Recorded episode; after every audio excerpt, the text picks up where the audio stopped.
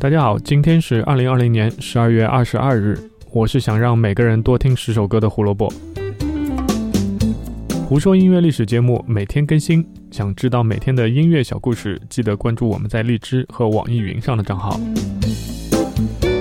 如果你时常上 B 站，也可以搜索“胡说音乐历史”或者“火就胡电台”。不久之后，我们会上线新的视频类节目，先关注起来吧。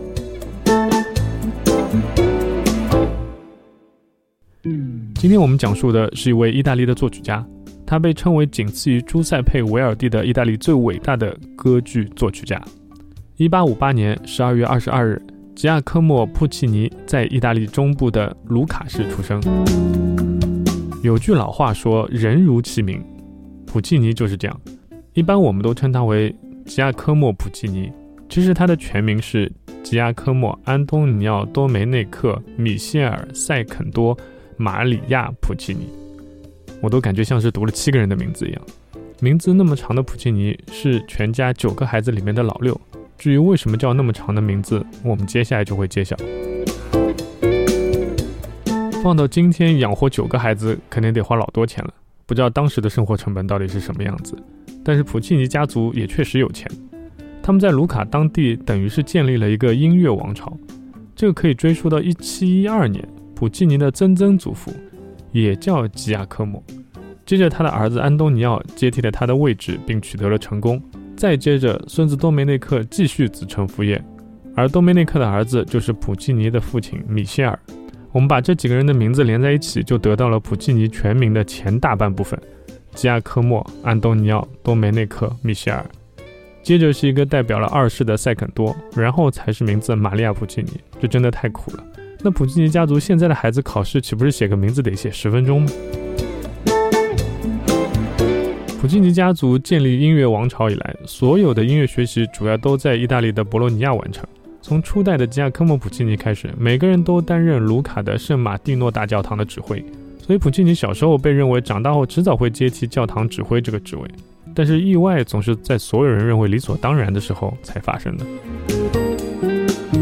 米歇尔·普契尼在一八六四年突然去世，当时我们的小普契尼只有六岁，别说指挥了，他仅仅只是一个教堂儿童唱诗班的成员。如果要论弹奏风琴，他都只是个替补。于是指挥就被委员会夺走。在霸占圣马蒂诺教堂指挥位置整整一百二十四年以后，普契尼家族第一次失去了掌控权。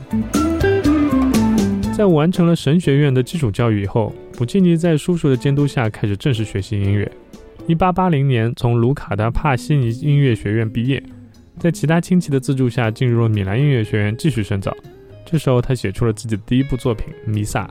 结束米兰学院的学习，已经在米兰音乐圈小有名气的普契尼开始策划自己的第一部歌剧《拉维里》。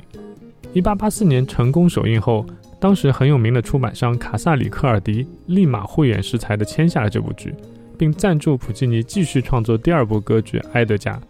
但迎接普契尼的是一场惨败。在人生最灰暗的时候，如果有一个人依然相信着你，你就有可能会重新再来过。丘里奥里克尔迪作为卡萨里克尔迪的老板，哪怕是在董事会想要切断普契尼资金支持的时候，依然坚定地站在普契尼这边，这才有了普契尼的第三部歌剧作品《曼农莱斯格》。从那之后的三部作品都相继成为了传世的精品，《波西米亚人》、托斯卡。还有蝴蝶夫人，当然还有最终没有在普契尼有生之年完成的作品《图兰朵》。一八五八年十二月二十二日，吉亚科莫·普契尼在意大利中部的卢卡市出生。他没有成为家族教堂指挥的继承者，而是成为了世界瞩目的歌剧作曲家。胡说音乐历史，音乐让每天更重要。感谢收听今天的节目。明天我们要讲一位爵士乐小号手，或者也许我们应该说他是演员。呃，或者是歌手，嗯，反正明天来听故事就对了，拜拜。